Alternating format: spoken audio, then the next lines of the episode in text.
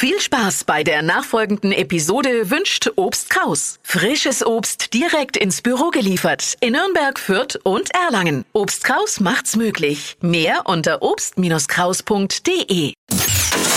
Hypes, Hits und Hashtags. Flo Kerschner Show Trend Update. Der Frühling ist da, also eigentlich, wenn das Wetter jetzt auch noch mitmachen würde. Und äh, Kendall Jenner von den Kardashians macht jetzt vor, welche Kleider wir im Frühling tragen sollten.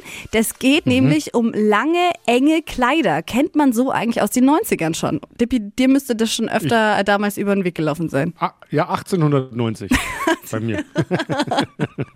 Und dann kam es halt Ahnung. irgendwann in den 90ern nochmal. Ja, Und 1990.